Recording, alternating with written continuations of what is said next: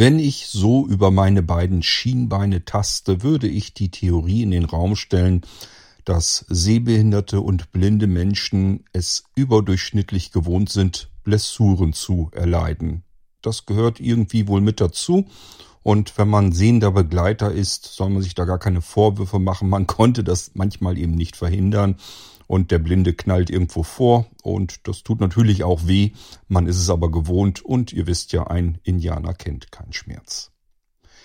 Ja, wir begleiten heute auch wieder unsere blinde Anja in unseren Anja-Geschichten von Caroline Geist. Und dort geht es um Blessuren und um das Parken von blinden Menschen an irgendwelchen Fixpunkten von sehenden Begleitern.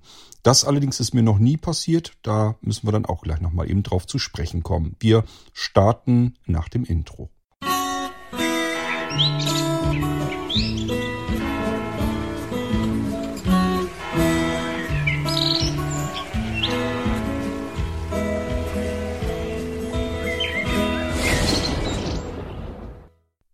Tja, was meine ich eigentlich überhaupt damit? Blessuren.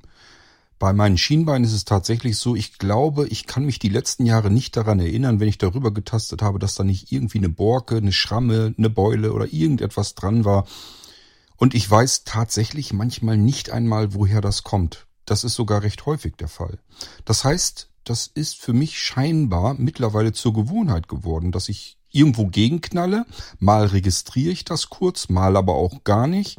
Und äh, irgendwann fühlt man sich einfach mal, äh, ja, einfach so über die Schienbeine und sagt sich, meine Güte, was ist das denn für eine Schramme? Wo kommt die denn schon wieder her? Bei mir sind die Schienbeine tatsächlich so ähnlich wie Sensoren, natürlich ein bisschen unfreiwillig und das passiert immer dann, wenn irgendetwas geöffnet ist. Sehr beliebt zum Beispiel die Klappe des Backofens oder aber die Klappe des Geschirrspülers. Ähm, ja, sowas ist es eigentlich am häufigsten. Und ähm, wenn man da nicht aufpasst, und das muss gar nicht unbedingt von jemand Fremden kommen, das kann sogar sein, dass man selbst die Klappe geöffnet hat und dann einfach nicht dran denkt, irgendwas, keine Ahnung, Geschirr wieder einräumt, ausräumt, was auch immer, vielleicht sogar eben einmal kurz aus der Küche rausgeht, wieder reinkommt, es einfach vergessen hat, wie jeder normale Mensch eben auch, bloß als Sehender würde man in dem Moment, wo man die Küche betritt, natürlich sofort daran erinnert werden, weil man das ja sieht, dass die Klappen auf sind. Und als Blinder sind diese Klappen eben geöffnet, bloß das hat man nicht auf dem Schirm. Alles, was nicht so ist, wie es immer ist, und die Klappen sind ja üblicherweise zu, die Türen, ähm, das kann verhängnisvoll werden. Klingt dramatischer als es ist. Man knallt eben einmal davor. Es tut unterschiedlich weh, je nachdem wie viel Schmackes man drauf hatte. Und äh, das nimmt man aber so hin und es gehört einfach zum Alltag dazu. Manche sehbehinderte Blinde ähm, bekommen auch irgendwelche Dinge an den Kopf. Ich kann mich noch erinnern an ein Blinzeln-Treffen. Da haben wir in Bonn in einem Hotel die Unterkunft gehabt. Und der hatte, wenn man in die Gastwirtschaft unten reinkam, da kam man zum Frühstück und so rein, hatte er an der Wand, genau neben der Tür, wo man durchschlüpfen musste, und die Tür war nicht besonders breit, hatte er riesige, gewaltige Haken an der Wand, wo man normalerweise seine Jacke dran aufhängen konnte. Und die waren alle genau in Kopfhöhe. Also richtig gefährlich sah das manchmal aus, wenn die Blinden dort mit Kopf und Augen logischerweise an diesen Haken knapp dran vorbei gelaufen sind. Das war wirklich, äh, sah das manchmal ein bisschen dramatisch aus. Und sowas kann natürlich auch im wahrsten Sinne des Wortes ins Auge gehen. Ich kenne sogar Blinde, die ähm, haben eine Schirmmütze drauf. Das ist erstmal nichts Ungewöhnliches, haben viele mittlerweile so ein Cappy. Und ähm, ich habe irgendwie, habe ich, ich weiß gar nicht mehr, wie wir drauf zu sprechen gekommen sind. Ich habe irgendwann mal gefragt, warum ist das Ding eigentlich ständig auf dem Kopf? Egal, wo wir sind oder gehen, gehst du da auch mit ins Bett? Und äh, da hat man mir gesagt, äh, die habe ich einfach auf dem Kopf, damit ich mit dieser Schirmmütze zuerst irgendwo gegenknalle und dann erst mit dem Gesicht. Dann habe ich nämlich schon zumindest so eine kleine Reaktionssekunde geschaffen, wo ich vielleicht nochmal irgendwie eine Abwehrreaktion entwickeln kann. Ähm, und ich kann das mittlerweile ganz gut nachvollziehen. Das ist insbesondere, wenn man was ins Auge bekommt, ist das natürlich höchst unangenehm. Wenn ich beispielsweise bei uns durch den Garten gehe, dann muss ich unter unserem Blauring unterdurch ganz oft, wenn ich da ein bisschen weiter nach hinten will, muss ich da eben unter durch und natürlich wuchern ständig Zweige nach unten rein, so dass mir die auch ins Gesicht kommen. Ich bin ja nun auch nicht gerade der Kleinste. Das heißt, wenn irgendwo was ist, dann bekomme ich es meistens als erstes ab. Diese Zweige ins Auge zu bekommen, ist natürlich höchst unangenehm und ich versuche dann schon immer entweder den Arm vor mich zu halten, dass die Zweige da erst gegenstoßen oder dass ich mich ducke. Das tue ich eigentlich sowieso immer, ähm, oftmals sogar unbewusst. Oder ich gucke ein bisschen zur Seite oder irgendwie versuche ich das dann eben, mich ein bisschen zu schützen. Das war früher gar nicht notwendig, obwohl ich da auch schon nicht vernünftig gucken konnte, einfach weil ich da noch eine Brille auf hatte. Da hatte ich immer das Gefühl, Du kannst überall lang gehen, es passiert dir nichts. Alles, was dir irgendwie ins Gesicht knallt, das einzige Empfindliche wären die Augen. Und ähm, das knallt erstmal gegen die Brille, dann machst du noch die Augen zu und dann kann eigentlich gar nichts mehr passieren. Und das hat sich mittlerweile, ich trage schon seit Jahren jetzt keine Brille mehr, ähm, weil es totaler Quatsch war. ähm, seit ich die eben nicht mehr auf der Nase habe, knallt natürlich alles gleich sofort direkt ins geöffnete Auge. Und da das geöffnete Auge nichts mehr vernünftig sehen kann, knallt es natürlich auch wirklich ins geöffnete Auge. Also es reagiert noch nicht einmal mehr der übliche Schutzmechanismus, dass man die Augen schließt und dadurch das Schlimmste verhindern könnte. Und das ist wirklich unangenehm. Also so ein, so ein Zweig oder sowas direkt ins geöffnete Auge gepeitscht zu bekommen, ist natürlich richtig fies. Und ähm, dann schaut man eben, wie man das verhindern kann. Generell alles, was ich früher mit den Augen konnte, muss ich natürlich irgendwie kompensieren und das machen, denke ich, auch viele Blinde so. Man nimmt eben die Finger, die Hände zum Tasten um sich herum, was natürlich oftmals nicht wirklich effektiv ist. Das funktioniert ganz gut, um einen Weg zu entlang zu tasten, um zu merken, wo ich eine Wand habe, wo ich eine Tür fühle. Ähm, das ist alles nicht so weiter schwierig, das geht ganz gut. Aber ich ärgere mich zum Beispiel immer wieder, wenn ich etwas suche. Auf dem Fußboden oder irgendwo auf einem Schrank oder in der Schublade oder wo auch immer, wenn ich was suche und ich weiß, es muss da liegen, ich taste immer wieder dran lang und immer wieder dran vorbei. Es liegt da tatsächlich und ich bekomme es tatsächlich hin, ringsherum einmal um zuzutasten und was dann nicht in meine Hände kommt, ist eben verschwunden. Das ist da nicht, das liegt da nicht zuletzt. Nicht. Zuletzt zweifelt man daran wirklich, dass man es da liegen hat und sucht an einem ganz anderen Ort. Obwohl es da tatsächlich gelegen hat. Und das ist richtig ätzend und ärgerlich. Äh, meine Frau hat mir das schon mal gesagt, dass sie das phänomenal findet, wie ich perfekt umzutasten kann, wenn ich etwas suche. Also Sie, äh, wir liegen dann auf dem Sofa, ich will irgendwas auf dem Boden äh, aufsuchen und weiß einfach, okay, ich habe es da ja eben gerade erst hingelegt. Und ähm, es liegt dann aber nicht mehr da. Und ich sage, okay, ich hätte schwören können, ich habe das doch da hingelegt. Ja, da hast du im Kreis drumherum getastet. Und das passiert mir auffallend oft und das ist wirklich absolut nervig. Also die Finger und die Hände, schön, dass wir sie haben, man kann damit ganz viel tun aber ähm, sie sind nicht immer die perfekte Wahl und können die Augen natürlich nicht ideal ersetzen. Es kommt das Gehör dazu, damit kann man natürlich am meisten anfangen. Man kann durch den Schall, der zurückkommt, ein bisschen Echo und so weiter, kann man eigentlich ganz gut hören, äh, wo große Dinge sich befinden. Ähm, ich habe euch das sicherlich auch schon mal ähm, irgendwas erzählt mir ist das zum ersten Mal aufgefallen, da konnte ich eigentlich noch tagsüber was sehen, nachts aber schon nicht mehr. Und irgendwann sind wir eben nachts entlang gegangen, ich konnte nichts mehr sehen und habe bloß gedacht, da, was ist denn da rechts? Da sind irgendwelche großen Sachen, irgendwelche runden großen Sachen. Und das konnte ich wirklich hören. Wir sind da so dran vorbei. Und äh, da hatte meine Frau sich bloß sehr gewundert und gesagt, ja, ein paar Meter weiter in der Wiese dort, da sind Rundballen, zwei Reihen aufeinander gestapelt die habe ich aus mehreren Metern Entfernung tatsächlich wahrnehmen können, hören können, obwohl ich sie nicht gesehen habe. Das geht natürlich in der freien Natur, war das, Feldweg und so weiter, ist das natürlich noch viel besser. Klappt dann erst richtig gut, weil ringsrum ist freies Feld und dann hat man diese Rundballen. Natürlich ähm, hört sich das ganz anders an und man kann sogar relativ gut die Größe einschätzen, was das ungefähr sein könnte. Das ging dann irgendwann so weit, dass ich Bäume und auch Pfähle und so weiter, dass man das alles raushören kann.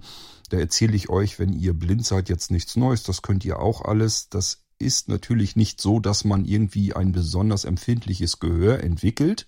Das haben wir alle auch sehen schon. Ich habe ja eben schon erzählt, zu dem Zeitpunkt war ich eigentlich noch eher sehend. Ich konnte nur nachts schon nichts mehr gucken.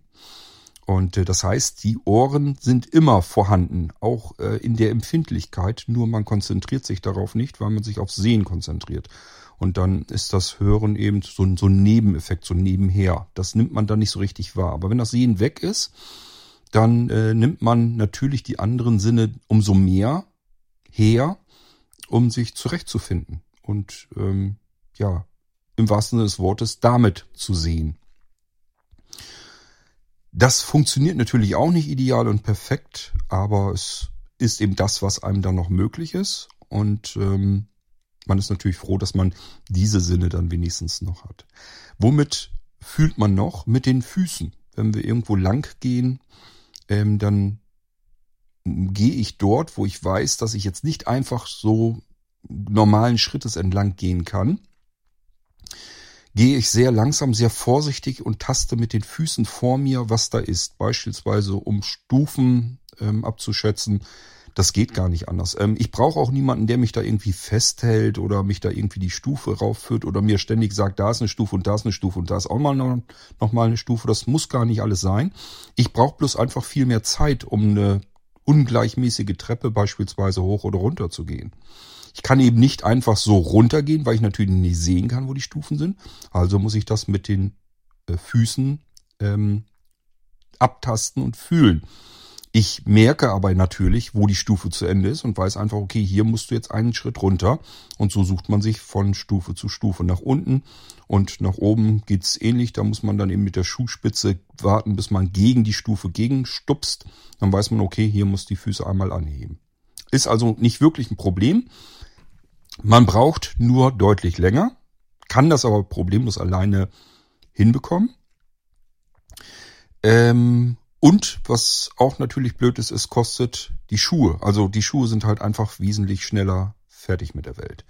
Ich habe früher, wenn ich mir Schuhe, ich habe immer sehr viel Wert in meine Schuhe gelegt. Ich habe also sehr viel Geld für meine Schuhe ausgegeben, habe mir nie billig Schuhe gekauft. Also ich habe nie Schuhe gehabt für einen zweistelligen Eurobetrag. Die waren immer teurer.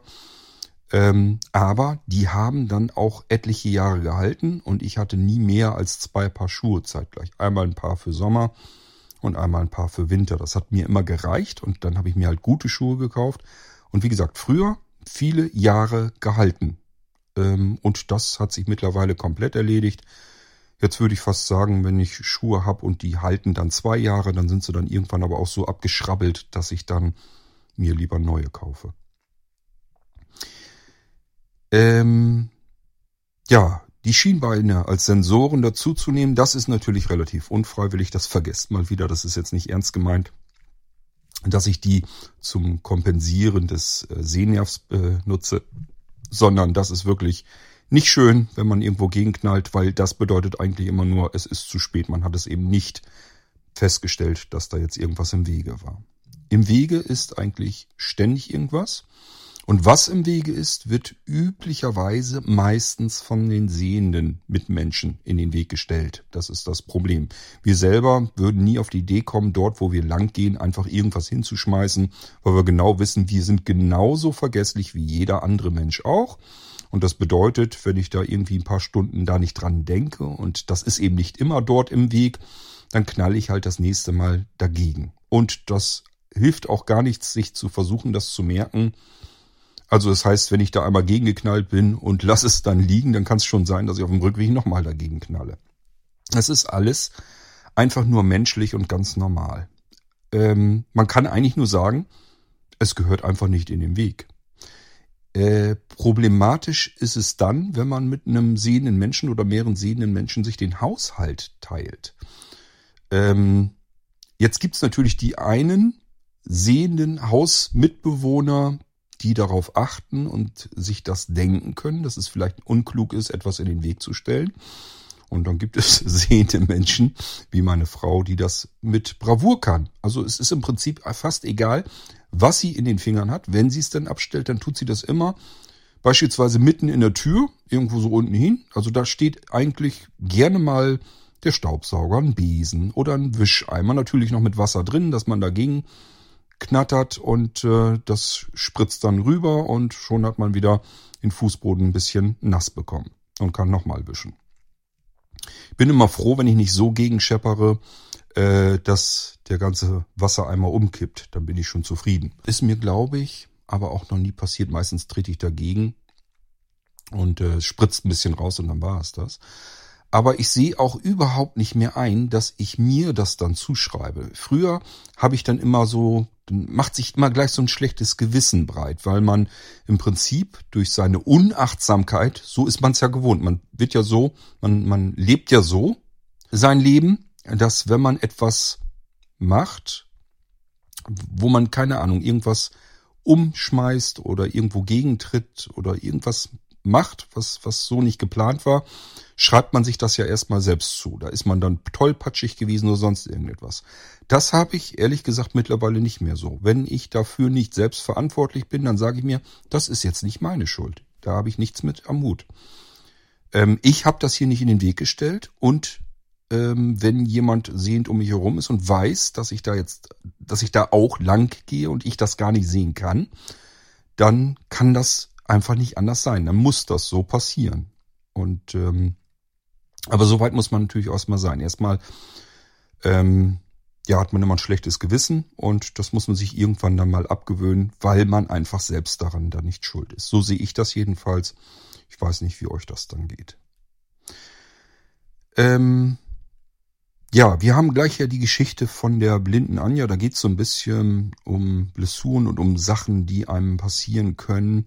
Einfach aufgrund dessen, weil man blind ist und vielleicht Dinge auch nicht gleich richtig einschätzen kann.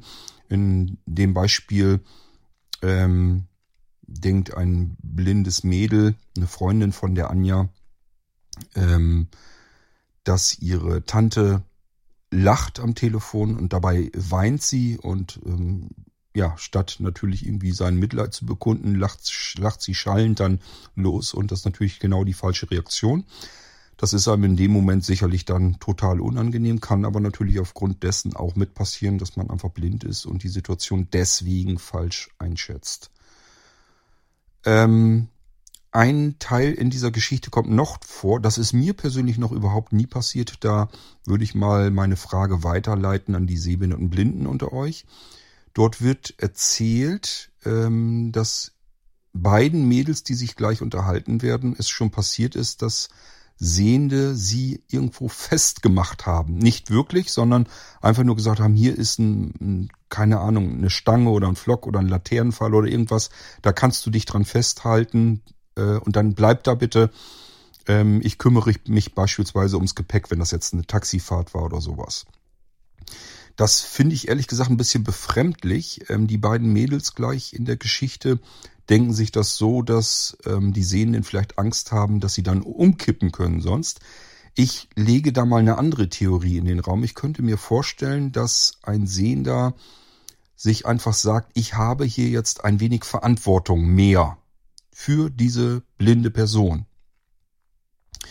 Und vielleicht geht da eine Straße oder sowas entlang oder es sind andere Stolperfallen und er sagt sich einfach, ich muss die jetzt irgendwo parken und wenn sie da dann bleibt, dann passiert nichts. Lass ich die aber jetzt einfach äh, so stehen und die bewegt sich hier einfach frei herum, dann ist die Chance eben hoch, dass sie jetzt, keine Ahnung, die Bordsteinkante runterrasselt oder irgendwie in die Pfütze dort tritt, in das Matschloch dort ähm, oder irgendwo gegen eine Laterne knallt oder vielleicht auf die Straße tapert und äh, da wohl noch im unglücklichsten Fall irgendwie angefahren werden kann.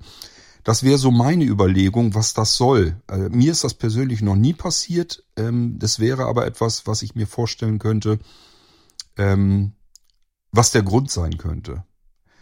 Da wäre meine Frage an die Sehbehinderten und Blindenhörer und Hörerinnen hier des Irgendwassers, ob euch das auch schon mal passiert ist, dass euch eine sehende Person gleich so ähnlich wie in der Geschichte irgendwo geparkt hat und gesagt hat, bleib da bitte und da kannst du dich festhalten. Ähm, und was ihr denkt, äh, warum das so ist, wenn euch das passiert ist. Weil, wie gesagt, mir ist das weder passiert, noch kann ich mir das irgendwie sinnvoll erklären. Außer vielleicht, dass äh, die sehende Person sich jetzt sagt, okay, ich muss mich jetzt um andere Dinge kümmern.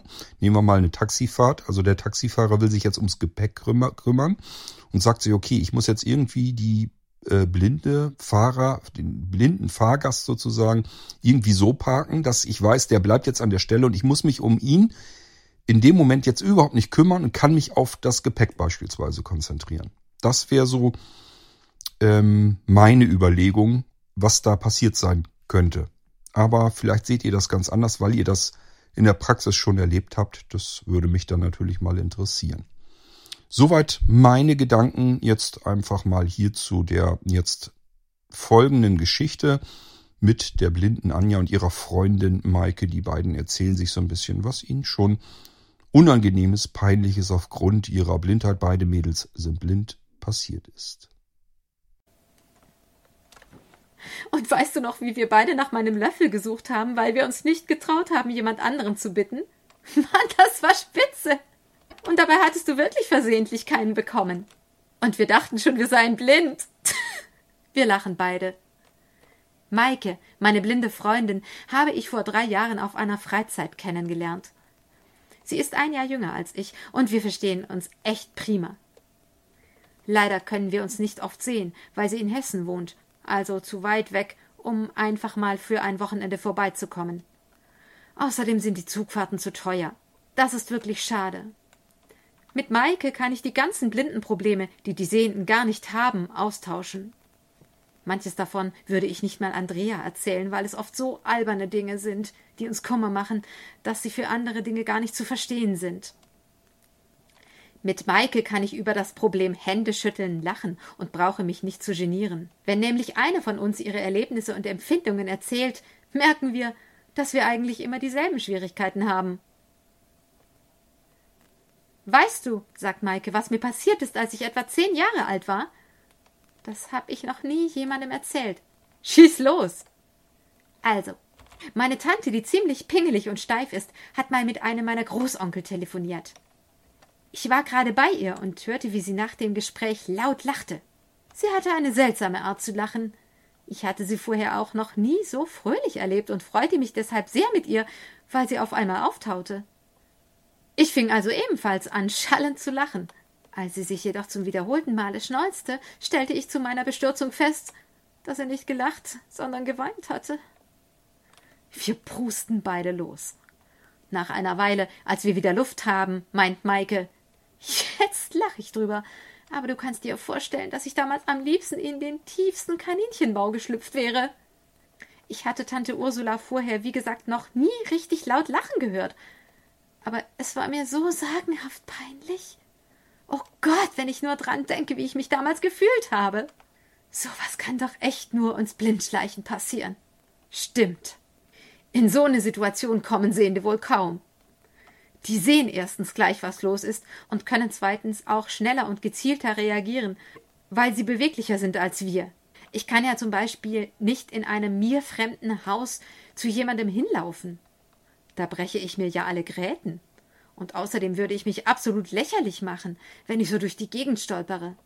Na ja, ein Gutes hätte das im Fall Tante Ursula ja gehabt. Nehmen wir mal an, sie wäre ganz gebrochen in einer Ecke des Zimmers gesessen und du hättest dich erst durch das fremde Gebiet tasten müssen, um sie in deine Arme zu schließen. Bis du endlich bei ihr gewesen wärst, hätte sie sicher schon wieder gelacht, weil du über sämtliche Stuhlbeine gestolpert und dich in etlichen behängten Wäscheständern verfangen hättest. Somit hätte deine Blindheit zumindest bewirkt, dass deine Tante wieder fröhlicher geworden wäre. Oh, nein, danke. Auf solch eine gute Tat kann ich bestens verzichten. Blamagen dieser Art liebe ich gar nicht.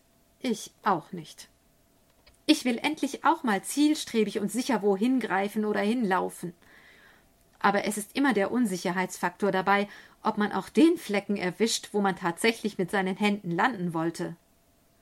Genau, Oft stehe ich dann einfach nur dumm da, weil ich Angst habe, mich durch einen ungeschickten Schritt oder eine Bewegung zu blamieren. Mensch, dass es dir auch so geht. Ich dachte immer, alle anderen Blinden wären so sicher und selbstbewusst, dass sie in diesen Dingen gar kein Problem sehen. Von wegen. Ich jedenfalls nicht. Sag, wie oft hast du dir denn schon den Kopf beim ins Auto einsteigen angeschlagen? Wenn ich das gezählt hätte, hätte ich bestimmt schon einen Rekord aufgestellt. Und die Bemerkungen der erschrockenen Fahrer sind auch filmreif. Manche entschuldigen sich zwanzigmal für ihre Dummheit, mich nicht gewarnt zu haben. Sie scheinen zu denken, mir wäre der halbe Kopf abgefallen. Zu mir, ereifere ich mich, hat neulich eine gesagt. Oh, Vorsicht, da war das Dach. Ich hätte fast gesagt, ach nee, das habe ich gemerkt, du Clown. Nur, was bringt mir all die Vorsicht, wenn ich mich schon angehauen habe? Was ist da schon Schlimmes dran? Ich finde es erst dann peinlich, wenn man dann auch noch darauf angesprochen wird, wenn es passiert ist und dann eine blöde Bemerkung einstecken muss. Ja, ich hatte mir vor einiger Zeit angewöhnt, mich beim Einsteigen extra tief hinunterzubeugen. Ich dachte, dann würde ich mich zum einen nie mehr anschlagen und folglich auch kein Aufsehen mehr erregen. Weit gefehlt. Sag doch gleich die erste Autobesitzerin, bei der ich meinen neuen Kniff anwandte. Du, so niedrig ist mein Auto aber nicht. Der nächste meinte dann, du bist übrigens gerade nicht in einen Sportwagen, sondern in einen Daimler geklettert. Oder wolltest du dich nur so tief verbeugen? Da weiß man ja wirklich nicht mehr, woran man sich halten soll. Am besten wäre es einfach wegzuhören und sich nichts dabei zu denken. Tja, wenn das mal so einfach wäre. Hm. Wir müssen das wohl beide noch lernen, solche Dinge mit Humor zu nehmen. Das ist ja das Verzwickte. Wenn man selber locker bleibt, hilft man den anderen dabei, es ebenfalls leicht zu nehmen. Beziehungsweise es macht einem nichts aus, wenn der andere trotzdem ein Problem damit hat. Tja, die Theorie, die Theorie, die deckt sich mit der Praxis nie. Passiert dir das auch öfter, dass du von jemandem kurz vor abgestellt wirst und dich dann an irgendwas festhalten darfst? Ja, ruft Maike begeistert aus. Ich dachte, das würden die Leute nur bei mir machen, und ich habe mich immer gefragt, ob ich besonders hilflos aussehe. Nee, vor allem früher ist mir das oft passiert, dass mir jemand ein Geländer oder einen anderen Orientierungspunkt in die Hand gedrückt hat und meinte, da solle ich mich festhalten. Erst letzte Woche ging ein fürsorglicher Taxifahrer um das Auto herum, um die Türen zu entriegeln und meinte, hier ist ein Pfosten, da können Sie sich festhalten. Ich fragte ihn, ob ein Erdbeben angesagt sei, aber er verstand offensichtlich nicht, was ich meinte. Er betonte nur nochmals, ich solle mich unbedingt dort festhalten. Ich weiß nicht, warum diese Idee in der Gesellschaft so weit verbreitet ist, dass wir unbedingt eine Stehhilfe bräuchten. Ich glaube, die denken, das wäre für uns eine Orientierungshilfe, wenn man uns mitten in der Landschaft abstellt. Sie meinen wohl, wir fühlten uns dann sicherer. Das mag sein, wenn mir einer sagt, hinter Ihnen ist jetzt eine Mauer oder vor Ihnen ist der Bordstein, finde ich das echt hilfreich. Aber stehen kann ich doch allein. Manchmal suchen die Leute sogar krampfhaft irgendwas, woran sie mich fixieren können. So kommt mir das auch vor. Ich habe mal zu einer gesagt, ich sei nicht gehbehindert, sondern sehbehindert, aber die wusste gar nicht, was ich von ihr will. Viele Sehenden können auch das Gleichgewicht nicht halten, wenn sie die Augen zumachen. Eine Freundin von mir fiel einfach um, als sie sich die Augen verband, um auch mal blind zu sein. Es dauerte lang, bis sie sich daran gewöhnt hatte, aber dann hatten wir einen Riesenspaß dabei. Das war für mich total klasse, als sie auch blind war und ich merkte, wie ungeschickt sie dadurch wurde. Die hielt sich auch ständig an irgendetwas fest. Vielleicht schließt da so mancher von sich auf andere und meint, wir bräuchten auch was zum Festhalten, weil wir blind sind. Kann sein, man müsste mal eine Umfrage machen, ob das allen Blinden schon passiert ist. Echt blöd, dass du so weit weg wohnst, Maike.